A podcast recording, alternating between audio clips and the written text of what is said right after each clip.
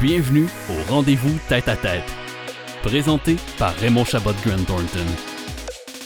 Dans ce tête-à-tête, M. Emilio Imbriglio, président et chef de la direction pour Raymond Chabot Grant Thornton, échange avec Martin Coiteux, chef analyse économique et stratégie globale pour la Caisse de dépôt et placement du Québec au sujet des perspectives économiques à l'ère de la COVID-19. Bienvenue à ce rendez-vous tête-à-tête, une formule mise en place chez Raymond Chabot Grant Thornton pour répondre aux enjeux, aux opportunités de l'heure et nous permettre d'avoir accès à des personnalités de haut calibre pour nous donner leur point de vue, leur perspective sur des sujets qui nous interpellent tous. Des sujets qui nous interpellent tous en ce moment. Il y en a un qui revient souvent. Pour ce premier tête-à-tête, nous avons le grand plaisir, le privilège, je dirais même, d'accueillir M. Martin Coiteux, chef de l'analyse économique et de la stratégie globale de la Caisse de dépôt et placement du Québec, pour nous parler des perspectives économiques de l'ère de la COVID. Un sujet qui interpelle tous nos clients, tous nos amis, toutes les entreprises du Québec. Euh, lors de cet échange, nous aborderons la situation économique mondiale canadienne et québécoise. Euh, j'aimerais peut-être même nous rendre jusqu'au secteur, aux industries, aux régions. Et je veux aussi aborder, euh, Martin, avec toi, évidemment, le rôle de la Caisse dans la relance. Donc, on partira large mondial, puis on descendra sur le Québec tranquillement pour voir euh, comment euh, tes perspectives à toi tombent en place. Je vais commencer, voici quelques, je vais commencer par des faits saillants sur le parcours de notre, notre invité Martin Coiteux. Drôlement, tout à l'heure, juste avant la, présentation, j'ai dit, c'était-tu planifié avec le gars des vues, cette affaire-là? Ton CV, Martin, on dirait qu'il a été monté pour être parfait pour un moment comme celui-ci. Évidemment, c'est impensable. Euh, donc, euh, je me permets de tutoyer, moi, Martin, tout au long. On se connaît quand même très bien. C'est un cheminement, comme j'ai dit, qui est drôlement bien outillé et qui fait qu'il est drôlement bien outillé pour répondre à nos entrepreneurs qui ont besoin d'entendre euh, certaines choses pour faire face aux prochains mois. Martin, évidemment, comme j'ai dit, œuvre au sein de la Caisse de dépôt et placement du Québec depuis janvier 2019. Il assume le leadership en matière d'intelligence économique nécessaire au succès de la stratégie d'investissement.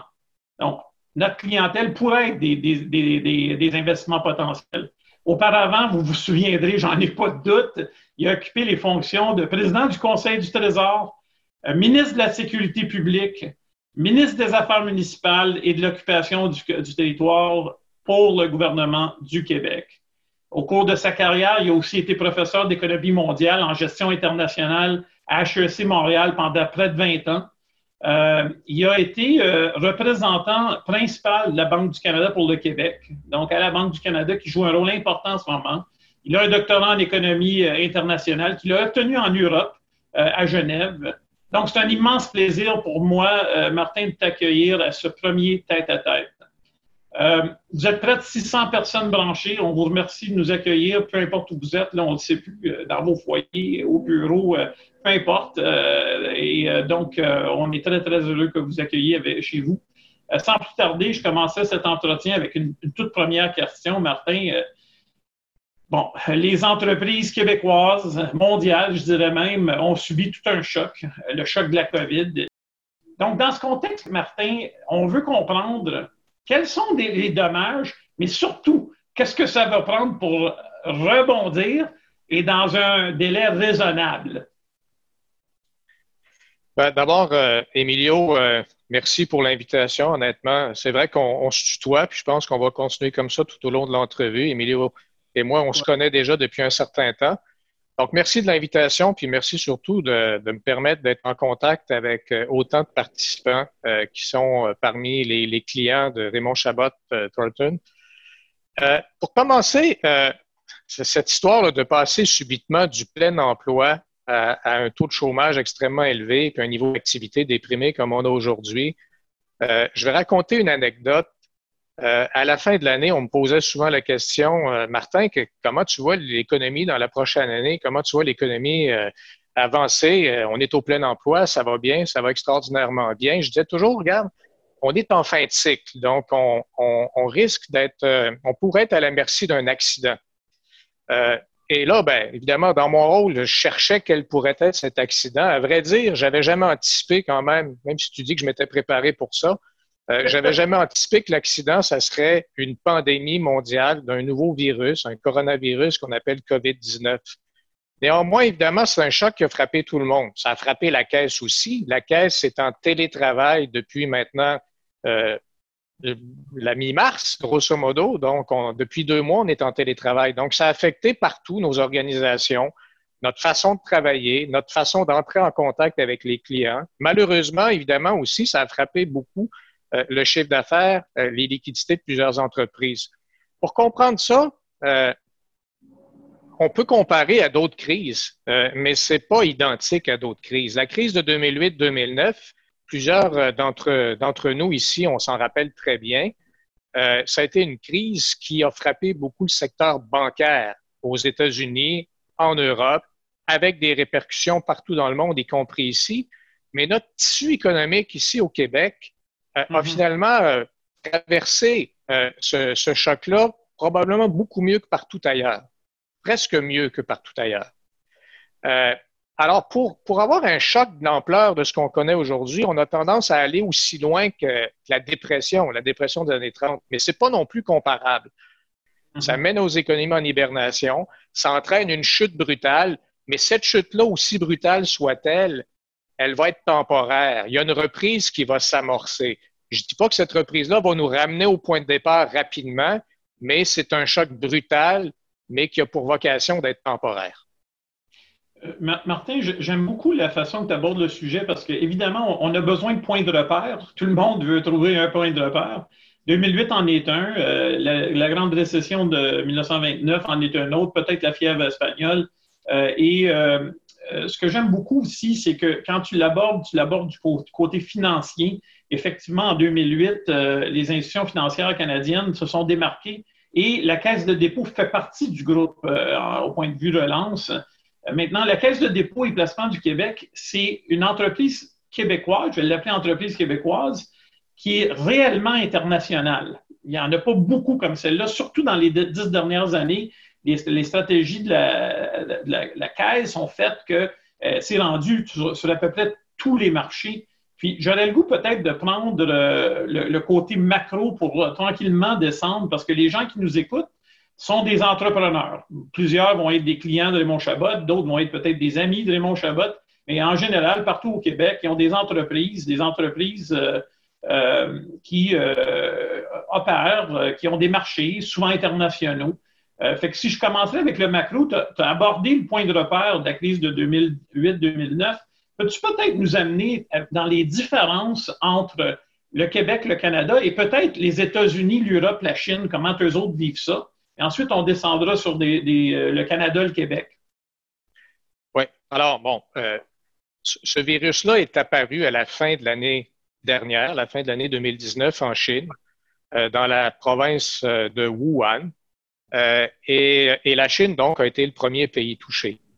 Parce qu'elle a été le premier pays touché, euh, fortement touché d'ailleurs. On a eu une chute de la production comme on n'avait pas vu depuis pratiquement euh, la révolution culturelle à l'époque de Mao Tse-tung euh, en Chine au cours particulièrement du premier trimestre de l'année. Comme elle a été touchée en premier, la Chine est déjà en phase de reprise. Ça, c'est important parce que l'Europe et l'Amérique du Nord, donc États-Unis, Canada, sont entrés dans cette récession à cause de la pandémie un peu plus tardivement. C'est important de regarder la Chine. Pourquoi? Je le dis rapidement, c'est parce que même s'ils sont en reprise, on en apprend beaucoup sur la nature de la reprise qui nous attend. Il y a certains secteurs qui se remettent en activité plus rapidement, mais il y a des secteurs qui tardent davantage. Et surtout, je dirais, c'est pas parce que euh, on réanime la production, qu'on ramène les gens au travail, que les consommateurs dans tous les secteurs sont au rendez-vous. Hein. Alors, la production est réanimée en, Chine beaucoup plus rapidement que la consommation dans certains secteurs. Et donc, ça veut dire que la demande reste relativement déprimée. Donc, même si on est en reprise en Chine, on reste quand même à des niveaux d'activité qui sont, selon les secteurs, entre 60 et 90 de leur activité normale.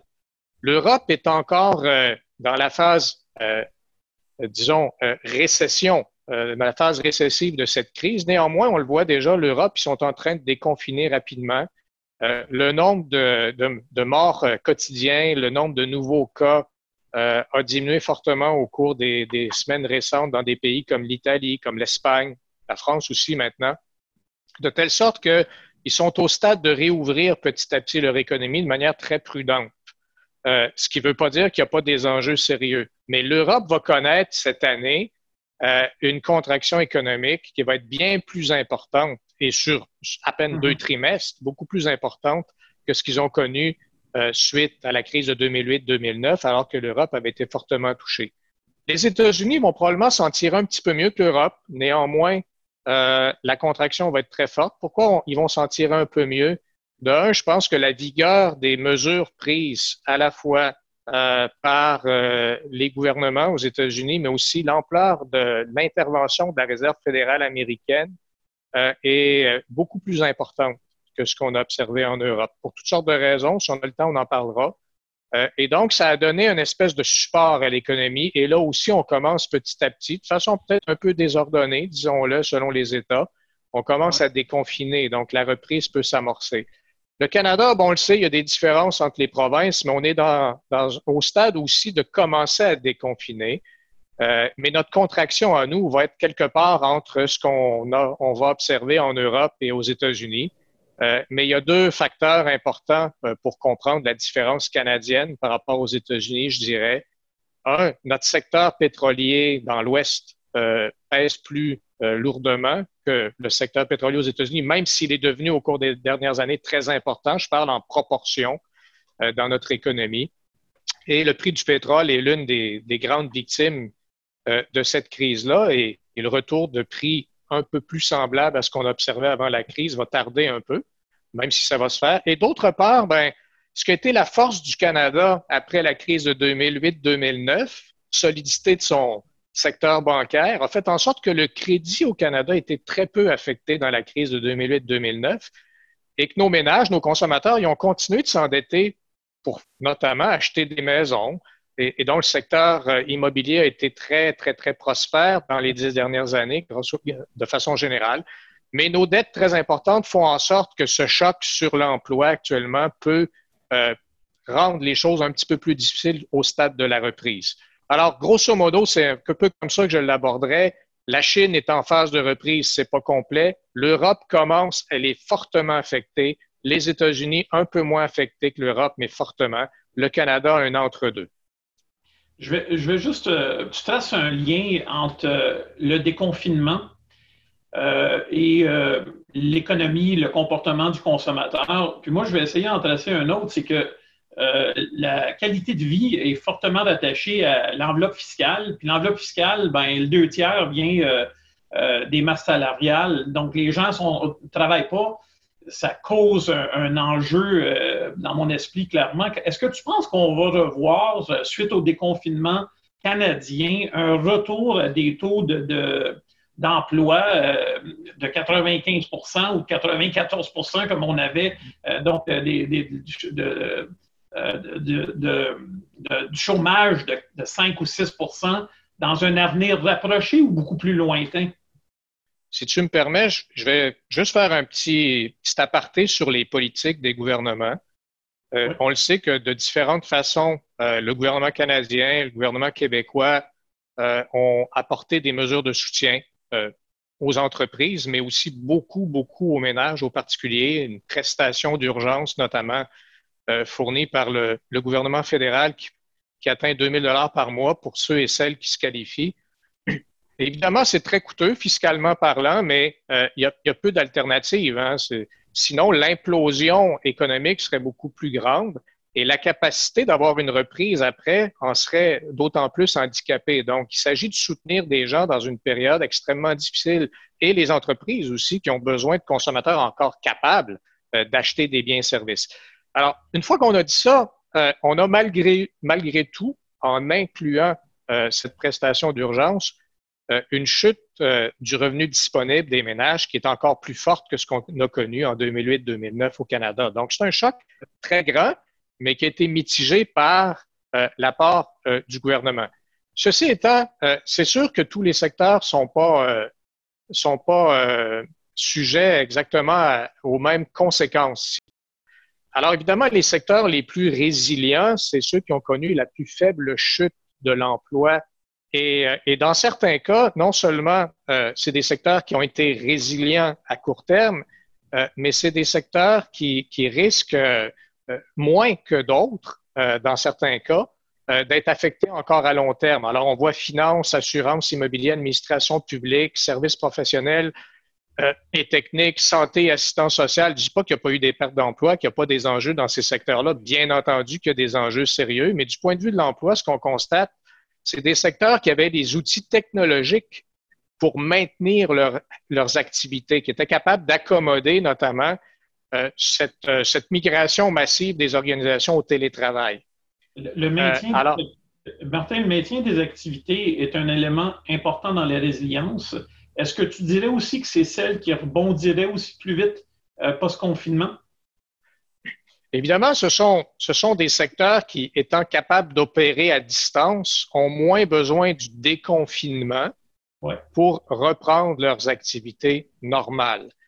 J'ai des secteurs comme celui du commerce de gros et de détail, hébergement et restauration, information, culture et loisirs. Ce sont les secteurs qui ont connu les chutes les plus importantes de l'emploi, mais ce sont aussi les secteurs qui sont davantage tributaires de la proximité entre les gens pour assurer leurs activités, une proximité physique entre les gens. Ça se fait pas à distance euh, avec une conférence euh, Zoom ou un autre outil technologique. Et conséquemment, euh, c'est plus difficile pour ces secteurs-là, évidemment, de réémerger, de connaître une relance significative avant qu'on puisse se sentir à l'aise pour procéder à un déconfinement important. Et donc, la reprise va être tributaire de notre capacité euh, collective. Et c'est pas juste le gouvernement, c'est les organisations, les mesures qu'on va prendre pour rassurer le consommateur pour qu'il revienne sur place. Ça va être les gouvernements aussi, évidemment, pour contrôler euh, cette épidémie. Ça va être chaque personne qui va adopter des comportements tels qu'on va se sentir un jour suffisamment à l'aise pour sortir des maisons, sortir du confinement et reprendre des activités de consommation plus habituelles. Alors ça, c'est les secteurs qui auront plus de difficultés. Mais ça ne veut pas dire qu'il n'y a pas un avenir. Euh, ce qui est certain, euh, c'est que les secteurs qui, n'avaient pas encore fait les investissements technologiques nécessaires pour être capables de fonctionner euh, dans un, environnement où le télétravail est plus important, dans un environnement où le commerce en ligne devient plus important, dans un environnement, il faut livrer le produit au client soit virtuellement, soit physiquement par des moyens de transport et une logistique appropriée. Ceux qui n'avaient pas fait ces investissements-là, ça va être extrêmement important euh, de prioriser de tels investissements pour l'avenir. Pourquoi je dis ça?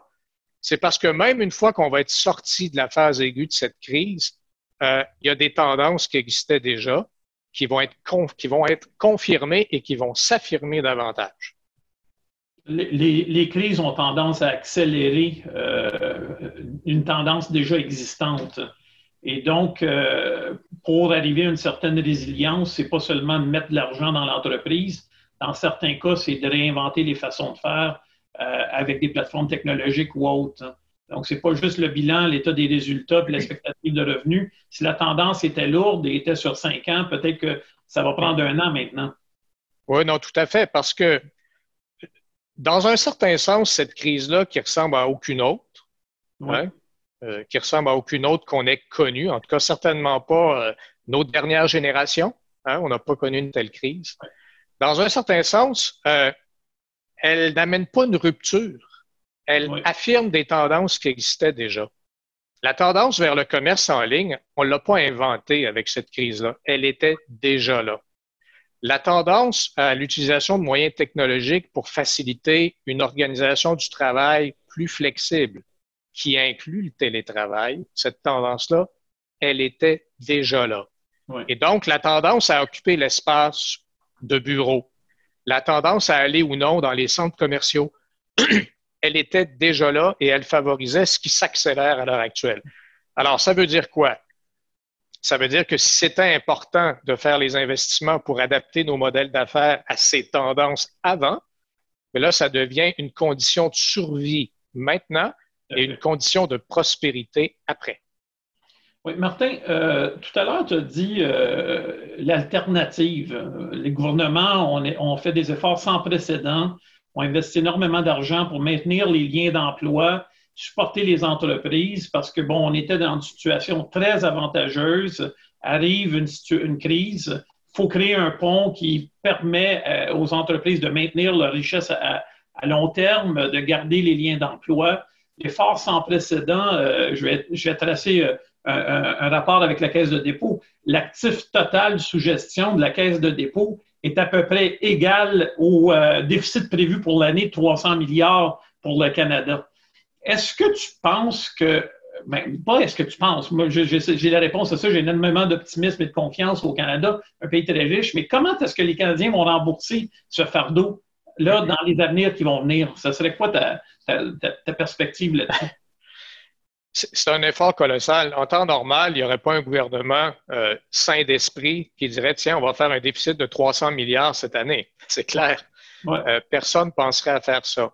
Mais c'est un investissement. Je le vois comme un investissement parce que sans un effort de cette nature-là, euh, la reprise économique probablement euh, tarderait pas seulement quelques mois ou quelques trimestres, elle tarderait des années parce qu'il y aurait énormément de faillites d'entreprises, il y aurait énormément de chômage, euh, les revenus des ménages seraient décimés et donc on entrerait dans des conditions plus dépressives. Et on connaît l'histoire assez, euh, Emilio, pour savoir euh, la gravité d'une telle situation. Donc moi, je vois ça comme un investissement pour favoriser la reprise. Ça ne veut pas dire qu'il n'y a pas des ajustements à faire dans tout ça. Hein?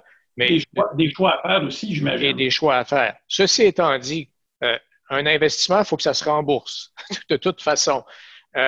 Disons que quelque chose qui va nous aider, euh, il, y aura, plusieurs éléments. Une chose qui va nous aider, c'est que, encore une fois, quand je parlais de réaffirmer une tendance existante, avant même la crise, on était déjà arrivé la plupart des analystes, en tout cas c'était certainement mon cas, puis c'était largement partagé, euh, on, était déjà arrivé, on était déjà arrivé à la conclusion que les taux d'intérêt, de court terme comme de long terme, allaient rester extrêmement faibles pendant très longtemps. Mm-hmm.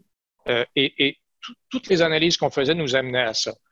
Les conséquences de cette crise et les interventions que doivent faire et que continueront de faire les banques centrales font en sorte que si c'était vrai avant, c'est encore plus vrai maintenant. Les taux d'intérêt vont rester très faibles pour encore plus longtemps. Alors, supporter une dette élevée, euh, c'est un, bien entendu un fardeau. C'est un investissement dans ce cas-ci, mais c'est un fardeau. Mais le supporter avec des taux d'intérêt qui vont être inférieurs dans bien des cas à la croissance de l'économie, euh, c'est quand même gérable. Ça ne veut pas dire qu'il n'y a pas des limites à ça. Les gouvernements vont devoir faire des choix, euh, mais ils vont avoir cette aide des banques centrales. Maintenant, c'est sûr qu'il y a des pays qui vont avoir plus de difficultés euh, que d'autres. On est un pays qui, qui, a ses défis démographiques, il est vrai. il est fort possible que temporairement, on ait plus de difficultés à attirer le talent qui spontanément aime venir et a envie de venir participer à l'effort collectif au Canada et au Québec. mais je pense qu'on va conserver notre capacité d'attraction pour l'avenir et donc ça va être un facteur important. Puis moi, je crois dans l'entrepreneuriat, je crois aussi dans la capacité d'innovation de notre économie. Et ça va rester, malgré les, les revers et malgré les difficultés qu'on vit aujourd'hui, ça va rester des facteurs qui vont être positifs pour notre économie. Et donc, avec peut-être un peu moins de croissance économique, mais encore de la croissance économique, avec des taux d'intérêt plus faibles, avec des choix judicieux, il va falloir que comme citoyens, euh, évidemment, on participe au grand débat sur les choix qui vont s'imposer pour la suite des choses. Je pense qu'on peut transformer cet investissement pour éviter une dépression en un, pas seulement un pont, mais un support pour la reprise puis la prospérité de l'avenir. Si, tu permets, Martin, euh, j'aimerais ajouter quelque chose à ce que tu viens de dire. C'est certain, bon, si je, retiens les taux d'intérêt qui sont bas, les choix qu'on va devoir faire, le brand du Québec et du Canada, on est tous les deux des, grands amoureux de, l'Europe. Euh, les gens peut-être savent pas, mais parliamo italiano, il parle, Martin parle très bien l'italien parmi d'autres langues et on sait que ce que ça veut dire euh, pour un Européen de pouvoir aspirer à venir au Canada, au Québec. Je pense que ça va, ça va, le côté immigration va revenir quand même bien, mais il y a un élément dans lequel j'ai énormément de confiance parce que je vois nos clients partout au, au, Québec. non seulement qu'il y a de l'innovation, de l'entrepreneurship, de la résilience, de la créativité, mais on a des ressources abondantes. Et parmi les choix qu'un gouvernement va devoir faire, toujours en faisant de façon responsable, c'est créer des environnements propices au développement, euh, peut-être plus en accéléré. Et j'ai zéro doute qu'on va être capable dans les années à venir de faire face à ce fardeau-là. Mais je tenais quand même à, amener euh, l'ampleur de la chose parce qu'on a créé la Caisse de dépôt, ça fait 55 ans.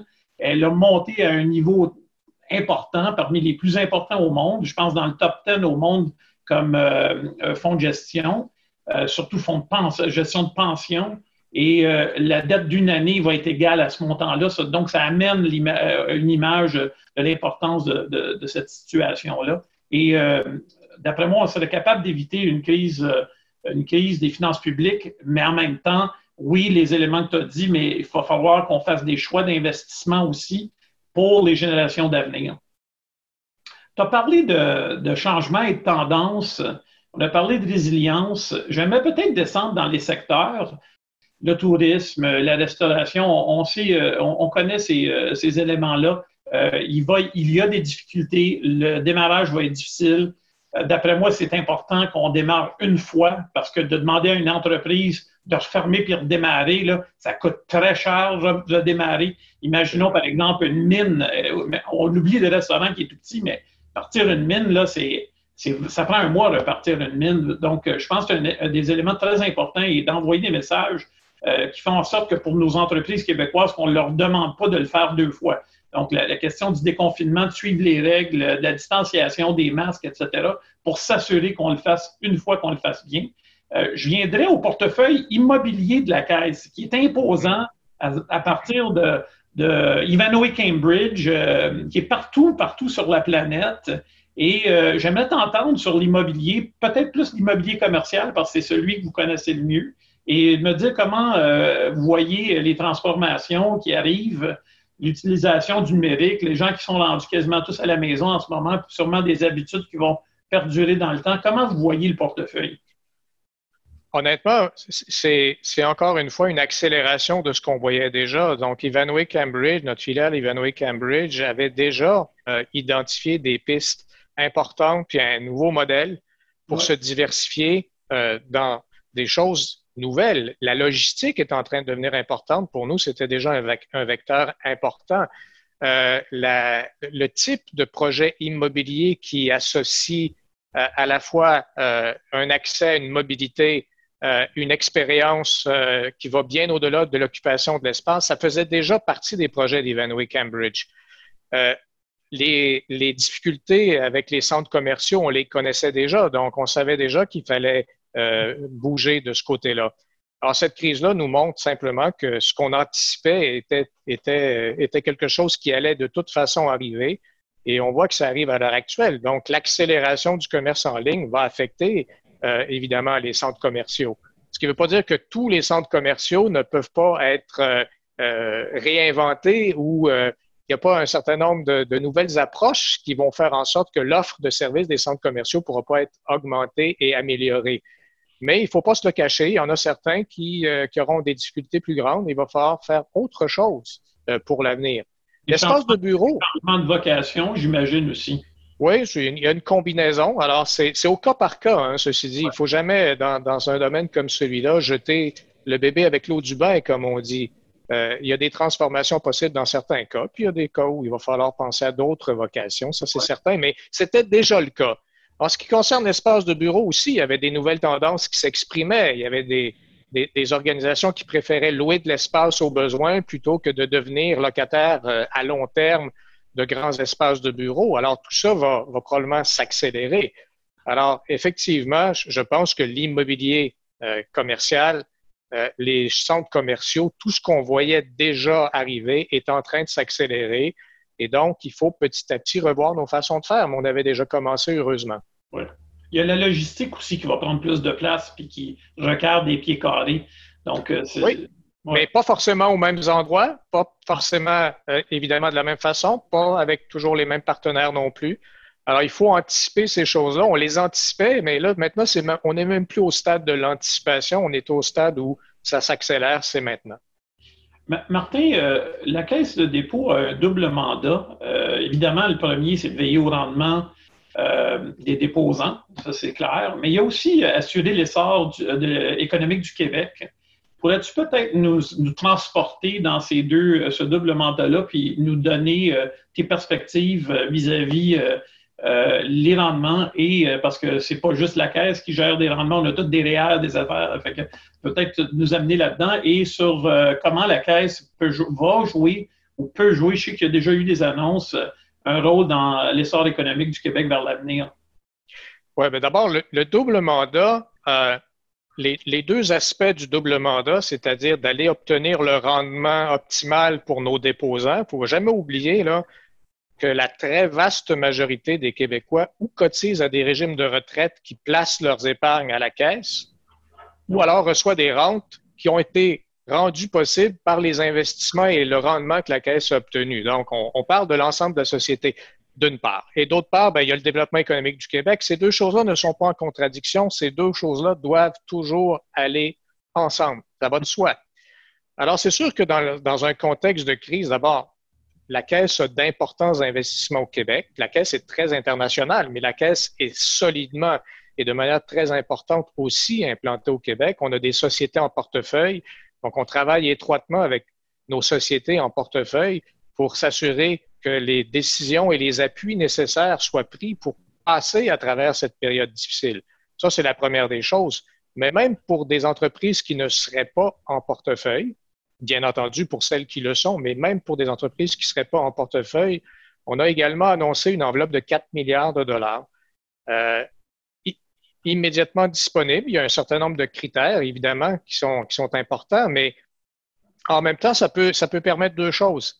Ça peut permettre de donner un pont, hein, on appelle ça en anglais un bridge, mais je vais, je vais traduire le pont. Le pont entre cette situation difficile où il y a une pression sur les liquidités, mais on a un modèle d'affaires qui est viable, euh, à long terme, qui va être capable de, de, prendre de l'essor aussi à long terme. Donc, on a besoin de ce soutien financier, mais en même temps aussi, cette même enveloppe peut appuyer euh, la relance. On a des axes de développement au Québec, c'est certain. Euh, innovation notamment, on a les projets structurants comme, comme le REM peut en être un, et on, on, vise la croissance des entreprises. C'est sûr que l'après-COVID, pour nous, ça veut dire que il y a un certain nombre d'investissements qui vont être prioritaires et on est certain qu'il y a des entreprises qui vont avoir des projets. Donc, on est là.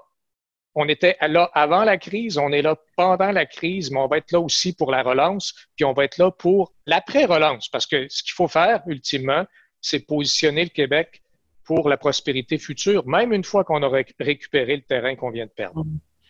merci beaucoup parce que, effectivement, sur la ligne, il y a sûrement des gens dans lesquels vous avez des positions donc, quand on parle euh, au rendement des dépôts, euh, au rendement des déposants, euh, ça fait partie du portefeuille, ce groupe-là, et il y en a sûrement sur la ligne. Après ça, sur l'essor économique du Québec, on voit que vous avez des programmes.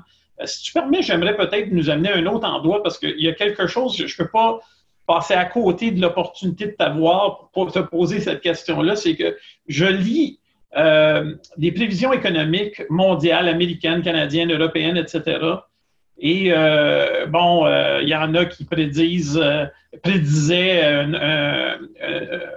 qu'on rebondirait en V, en W, en U, en L ou en swoosh comme le logo de Nike.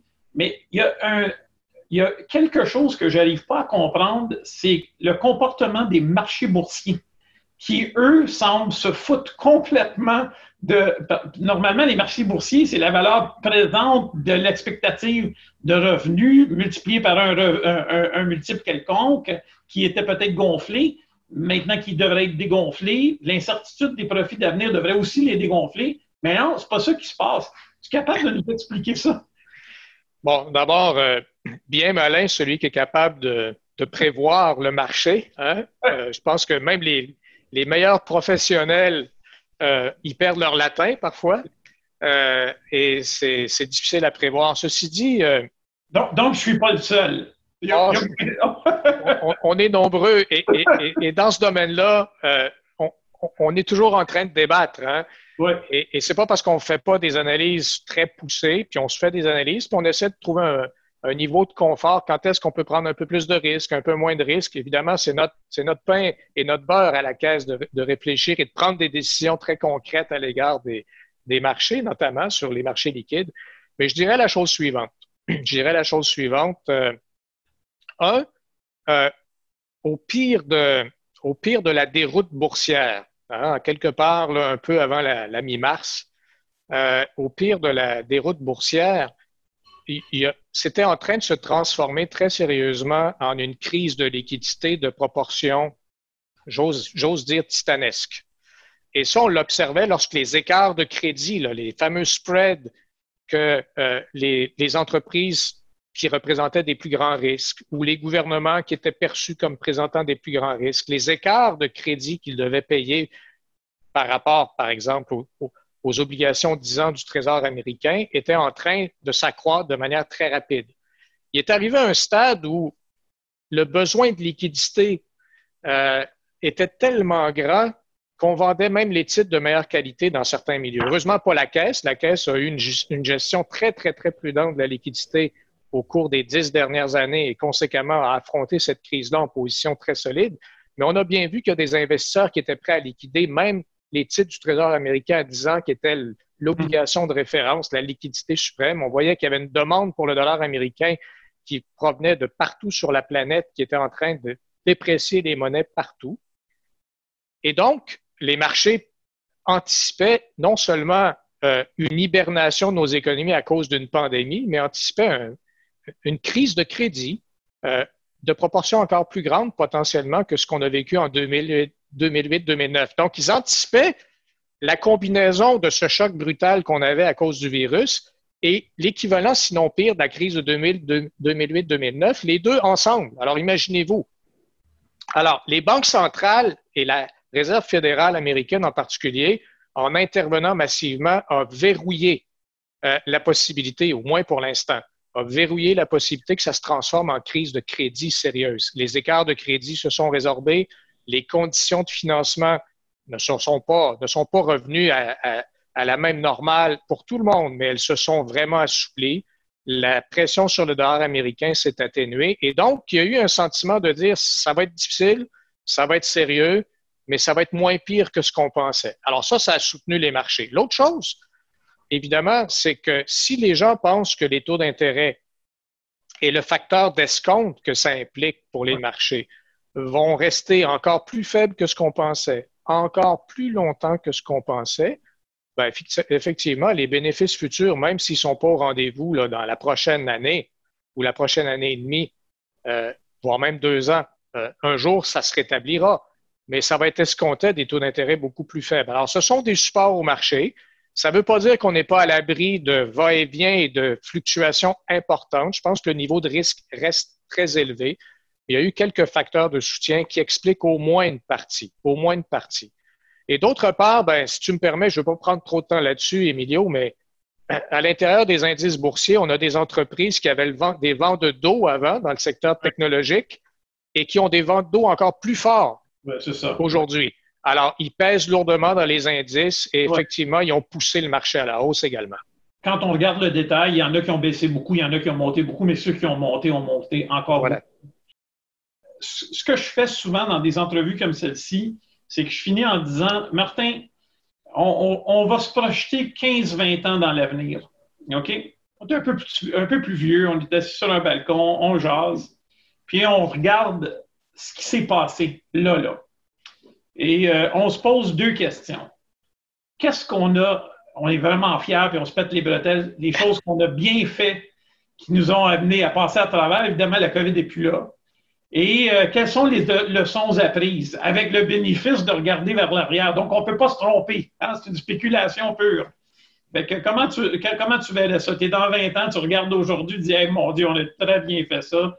Et de notre côté, euh, il y a quelques leçons apprises euh, qu'on a pu utiliser par la suite. Ben, moi, j'ai bon espoir qu'on pourra dire que d'une part, on a été capable de se réinventer quand c'était nécessaire et, donc, on a accéléré, euh, on a accéléré les, investissements qui étaient nécessaires pour s'adapter au nouveau contexte et on a bâti de la résilience. On a bâti de la résilience dans nos sociétés en matière de santé, mais on a aussi euh, bâti de la résilience économique. Et pour bâtir de la résilience économique, c'est parce que dans chacune de nos organisations, on s'est dit, regardez, les États du monde dans lesquels on peut se retrouver, là, ils sont pas toujours au, au, meilleur comme ce qu'on a connu au cours des dernières années. Il va y arriver des nouvelles tempêtes. il faut bâtir de la résilience. Puis je te dirais aussi, ben, des fois, les, crises sont des détonateurs importants pour prendre des décisions qui ont été trop retardées. Euh, et, je pense que il y a, un certain nombre d'enjeux euh, au sein de nos sociétés, puis on le voit un peu partout dans le monde. Euh, il faut bâtir de la résilience économique, mais il faut bâtir de la résilience sociale aussi. Cette crise-là montre que tout le monde n'est pas égal dans, la crise. Il y a des gens qui perdent plus facilement leur emploi que d'autres. Il y a des gens qui sont mieux protégés que d'autres. Il y a des petites et moyennes entreprises qui ont moins accès à certaines protections ou euh, certains leviers de financement que des très grandes entreprises. Il faut bâtir plus de résilience sociale et j'ai bon espoir qu'on va dire qu'on l'a fait. Et dans certaines parties du monde, ben, on aura peut-être pris des décisions. Toi et moi, tu y faisais allusion tout à l'heure, euh, on, on, a une relation spéciale avec l'Italie. Alors j'espère que dans 15 ans, on va dire que la zone euro a tenu le coup, que l'Italie en fait partie, euh, effectivement, et que les Européens ont peut-être pris les décisions pour parfaire leur union monétaire euh, en une union fiscale plus poussée, peut-être pas extrême, mais plus ah, poussée. Ah, on va payer avec des livres. Non, ben, voilà, je pense que dans 15 ans, on se dira non, ils ont pris un certain nombre de décisions. Moi, j'essaie, moi, je préfère être optimiste. J'ai vu, euh, j'ai vu vu au cours des derniers jours euh, Emmanuel Macron et Angela Merkel faire une proposition qui, je crois, si elle va de l'avant, euh, va bâtir de la résilience en Europe. Alors, bâtir de la résilience économique, sociale, bâtir de la résilience en matière de santé, et donc être capable de faire face à différents États du monde dans le futur. Puis on dit, regarde, on a profité de la crise pour se réinventer de bonne façon. Martin, euh, tu ne euh, croiras pas ça, mais j'ai pris des notes parce que j'ai trouvé ta réponse vraiment exceptionnelle. Euh, donc, je considère que le mot résilience est venu souvent économique, social, même se réinventer, c'est bâtir de la résilience. Elle peut prendre la forme des capitaux, elle peut prendre la forme de, prendre des décisions plus rapidement, accélérer les décisions quand les tendances sont lourdes. vraiment, tu as fait un bon tour du, des sujets. Euh, quelqu'un m'a demandé, euh, euh, puis je comprends la question parce que le Québec veut, veut pas. oui, il y a les États-Unis qui est collé à nous, mais il y a un autre gros monstre qui est collé à nous, c'est l'Ontario. On me demande vos opinions sur l'Ontario. On va commencer avec celle-là. Beaucoup d'opinions. D'ailleurs, j'ai hâte que les frontières interprovinciales. Ben, je ne pense pas que l'Ontario a fermé complètement, mais j'ai hâte que tout ça se réouvre. Mais je vous dirais la chose suivante. Les frontières interprovinciales vont se réouvrir avant les frontières internationales.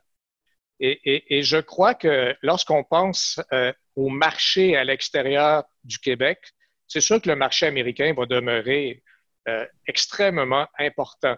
Euh, mais le marché canadien, de façon générale, il n'est pas totalement exploité à son plein potentiel pour beaucoup d'entreprises. Et pour nous, bien évidemment, ça commence par la province voisine, qui est un marché extrêmement important. Et donc, moi, j'ai l'impression, et, je l'ai dit récemment dans une autre conférence, euh, je vais le dire en anglais parce que je l'ai dit en anglais à ce moment-là, j'ai dit euh, local uh, will be cooler than global. C'est-à-dire qu'il y aura une tendance après cette crise-là à, ce que les relations économiques de plus grande proximité soit beaucoup plus importante et valorisée par rapport à le monde de mondialisation économique dans lequel on a vécu au cours des derniers 30 ans. Et pour nous, ça commence par nos régions, ça commence par le Québec, mais c'est aussi le Canada dans son ensemble et bien sûr l'Ontario. Merci. J'ai une autre question euh, que je vais te lire. Euh, puis j'apprécie beaucoup les gens euh, s'identifier, mais je ne dirai pas les noms parce qu'il n'y a aucune façon pour moi de savoir s'ils veulent qu'on les mentionne. Mais une question qui parle de la régionalisation de l'économie. Est-ce que la régionalisation de l'économie au niveau mondial sera une tendance long terme et importante? Si oui, est-ce qu'il y aura un impact important pour contrebalancer les besoins d'entreposage comme la logistique dont vous parlez? Ça, j'imagine, c'est le buy local, le panier bleu, etc. Puis les, les, vulnérabilités qu'on a pu voir dans la chaîne d'approvisionnement dans les derniers mois qui commencent à se rétablir, mais quand même, il faut admettre qu'on a été vulnérable. Quelle est ta réaction à ça? Mon cher Martin? moi, je pense que ça va être une, une tendance de fond. Ça ne veut pas dire qu'on va remplacer complètement ce qu'on faisait avant par complètement, par quelque chose de complètement différent, mais je pense qu'il va y avoir une combinaison de ramener des capacités de production et des fournisseurs plus près de nos marchés. Donc, peut-être un petit peu moins de Chine. Dans certains secteurs, beaucoup moins de Chine. Euh, puis ça ne sera pas juste pour nous, ça va être pour beaucoup de pays. Euh, je pense qu'il y aura de ça, pas totalement, mais au moins en partie. Euh, dans certains cas, ça va vouloir dire euh, en Amérique du Nord pour nous. Donc, il y aura des fournisseurs aux États-Unis, au Mexique, au Canada, au Québec, dans certains segments. Puis dans certains cas, et, je le pense sincèrement, je pense que notre consommateur, puis là je parle du consommateur québécois en particulier ici, mais il y en a d'autres ailleurs dans le monde qui auront cette même attitude, il ne demande pas mieux que d'acheter local. Il va vouloir acheter davantage local. Il va vouloir acheter des produits plus près de chez lui de gens qui savent euh, euh, participer à l'économie locale plus près de lui ou d'elle. Et pour ça, ben, il va falloir que les entreprises s'organisent pour rejoindre le consommateur local. Ne laissons pas Amazon être le seul fournisseur de tous ces gens qui veulent faire du commerce en ligne. Euh, bâtissons la logistique nécessaire, bâtissons les modèles d'affaires nécessaires, le, panier bleu, ça va fonctionner dans la mesure où les entreprises vont fournir un service de qualité, un produit de qualité compétitif aux consommateurs qui ne demandent pas mieux que de l'acheter. Alors, il y a un certain nombre de choses à faire. Il y en a qui le font déjà, mais je pense que ça, ça va s'accentuer, ça va devenir encore plus important. C'est une opportunité à saisir, beaucoup plus qu'une contrainte, je pense. Martin, les questions sont vraiment extraordinaires. Il nous laisse neuf minutes. Je vais essayer d'en combiner une couple euh, qui sont sur les mêmes thèmes. Fait que on, euh, parle de, nos opinions sur l'endettement aux États-Unis. Comme tu sais, euh, bon, l'endettement canadien euh, total va être probablement de 1000 milliards. aux États-Unis, c'est pas 10 fois ça. c'est probablement 30 fois ça. Et donc, l'impact de cet endettement-là. Puis c'est lié à une autre question aussi. la demande globale des gouvernements pour les liquidités, pour financer des énormes déficits, pourrait-elle créer de l'inflation? Ces deux questions qui, je pense, sont, euh, sont liées. Comment tu réagis à ces deux-là? Bon, euh, je vais faire un petit détour, si vous me permettez, par la Deuxième Guerre mondiale, parce que quand on est, ça a l'air loin, mais des fois, c'est des, des, repères qui sont, qui sont utiles. Euh, après la, la, Deuxième Guerre mondiale, nos gouvernements étaient extrêmement endettés. Ils avaient dû financer l'effort de guerre. Et on a vécu une période pendant laquelle il a fallu effectivement réduire notre endettement ça s'est fait par une combinaison de taux d'intérêt relativement faibles, de croissance économique très forte et malheureusement peut-être un peu plus d'inflation que ce qu'on est capable d'accepter, de, tolérer aujourd'hui. Donc, on a eu cette combinaison-là euh, euh, pendant euh, après la Deuxième Guerre mondiale. Je pense qu'il faut de manière réaliste s'attendre à ce que la croissance économique soit un peu moins forte au cours des, des dix prochaines années, une fois qu'on va être sorti de la crise, qu'au cours des dix dernières. C'est une tendance. La démographie nous mène vers ça. Mais on a un choc très fort qui va laisser des séquelles. Un peu moins de croissance économique. Euh, ceci étant, euh, je crois que les banques centrales vont maintenir les taux d'intérêt très faibles, euh, ce qui va rendre plus supportable le financement de ces dettes-là. Et pour autant qu'on fasse les bons choix en, termes d'investissement public, ben, on va être capable petit à petit de se sortir de ce gouffre-là parce que les taux d'intérêt vont rester faibles. Ceci étant dit, j'exclurais pas que l'inflation soit à un moment donné un peu plus élevée que ce qu'on a actuellement. Puis je vais vous, je vais vous présenter ça de la manière suivante. Ce n'est pas une certitude. Mais si jamais l'inflation devait être un petit peu au-dessus de 2% hein, qui est la cible aux, États-Unis aussi, je vois mal la Réserve fédérale américaine décider de lever les taux, d'augmenter les taux d'intérêt, provoquer une récession juste pour que plutôt qu'être à 2,5, l'inflation soit à 1,95. Je pense pas que ça va arriver. Donc, c'est pas impossible qu'on ait un petit peu plus d'inflation. C'est pas certain. Euh, mais je ne crois pas qu'il faut penser pour autant que les taux d'intérêt vont augmenter de manière importante. Est-ce qu'on voit le secteur de la construction euh, et sa reprise comme étant modéré, fort euh, ou très fort? moyen, fort ou très fort? Bien, évidemment, ça va être graduel. Les grands chantiers reprennent déjà. Et, donc ils vont reprendre plus rapidement. La construction résidentielle à surveiller. Notre consommateur est très endetté, sa dette, ses dettes, les dettes hypothécaires sont très élevées. Euh, l'immobilier résidentiel est une source euh, peut-être d'inquiétude jusqu'à un certain point. Il va falloir surveiller ça attentivement. Donc, j'irai vers du, du, redressement moyen, pas fort pour, pour l'instant. On, on, regagnera des capacités petit à petit. Euh, une autre question rapide, c'est une fois les mesures gouvernementales actuelles échues, on passera à une autre étape du pont entre l'avant-COVID et la relance. Comment soutenir les entreprises et les travailleurs durant cette période pour leur donner l'oxygène requis pour, cela, pour la relance? Bon, d'un, il est possible que certaines des mesures qui devaient euh, se terminer au cours des prochaines semaines soient reconduites pendant un certain temps parce que la reprise va être très graduelle. Euh, mais ultimement, les gouvernements vont aussi commencer à, se positionner et positionner leurs investissements non seulement pour la relance, mais aussi pour la prochaine décennie, je dirais. Il y a des défis qu'on va conserver. Hein. Le défi des changements climatiques, n'a pas disparu. Euh, il est toujours là. Euh, et, il est certainement tout à fait souhaitable qu'on profite du fait qu'on va devoir faire des investissements très importants au cours des prochaines années pour en même temps, avec une seule, avec une seule balle, frapper deux buts. Euh, et, donc d'axer les investissements non seulement pour la relance, mais où on doit, où on veut se retrouver dans 10 ans, dans 20 ans. Excellent. Euh, puis en même temps, moi, j'ajouterais que euh, clairement, lorsque les, on aurait de l'information un peu plus claire, les gouvernements vont arriver avec des nouvelles, des nouveaux programmes qui vont être adaptés au moment. On, est incapable de voir assez loin dans le temps et donc ils s'adapteront aussi dans le temps. Euh, une autre question euh, que je, je, reconnais parce que un de mes amis, euh, qui est, euh, je vais la lire en anglais, euh, euh c'est, elle me plaît parce qu'elle ramène aux plus petites entreprises. As a small business owner in the transportation industry, specifically the luxury transport sector, my industry is directly tied to the business of tourist travel, commuting in and out of the city via the airport. With airlines currently suffering from devastating losses, how can my industry cope to recover in the near term, especially with a possible second wave in the fall or winter? Ça va être extrêmement difficile et, et c'est la raison pour laquelle, et Emilio t'en a parlé euh, tout à ouais. l'heure, c'est extrêmement important de ne pas rater notre coup avec la réouverture. Euh, il faut euh, éviter euh, qu'il y ait une seconde vague de grande ampleur. Je pense qu'on va avoir quelques cas ici et là, mais il faut gérer ça collectivement, correctement. C'est pas juste une affaire de gouvernement, c'est une affaire d'entreprise, puis c'est une affaire de personnes.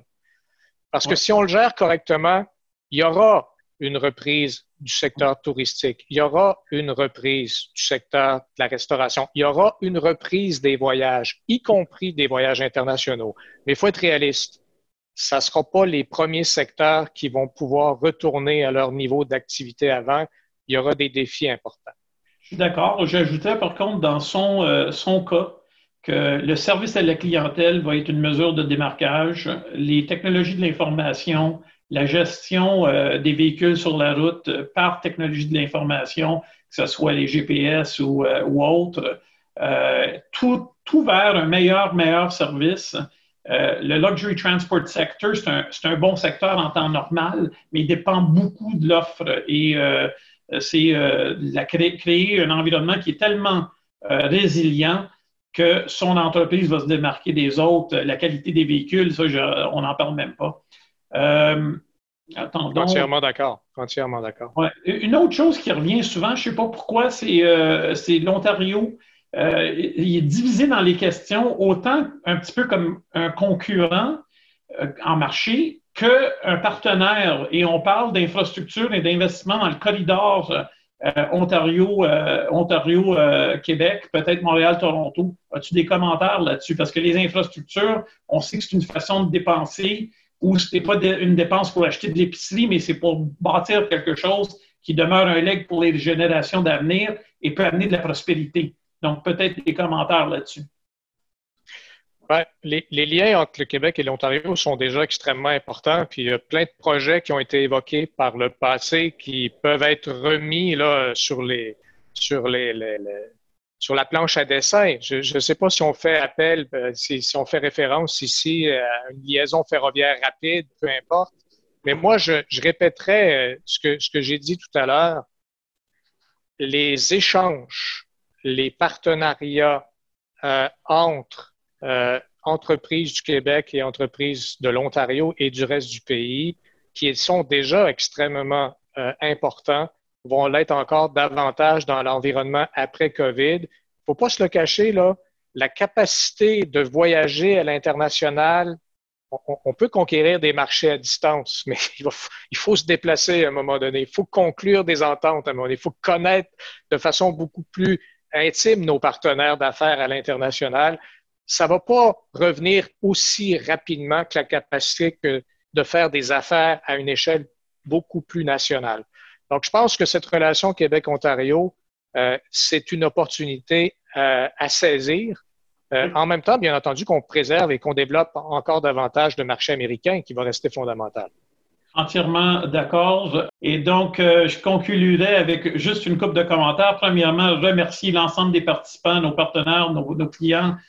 je tiens aussi à souligner, Martin, ton positivisme, ton optimisme, euh, on a besoin de, de genres de conversations comme celle-ci qui sont éclairées, euh, où on a une personne qui a un vécu, qui a, les réflexes, les, instincts euh, de sa formation et de son vécu, qui nous amènent à des endroits qui ne sont pas nécessairement faciles. Donc, on parle avec un, réalisme, mais quand même, on sent du positivisme et de l'optimisme dans toutes vos, les réponses et je t'en remercie.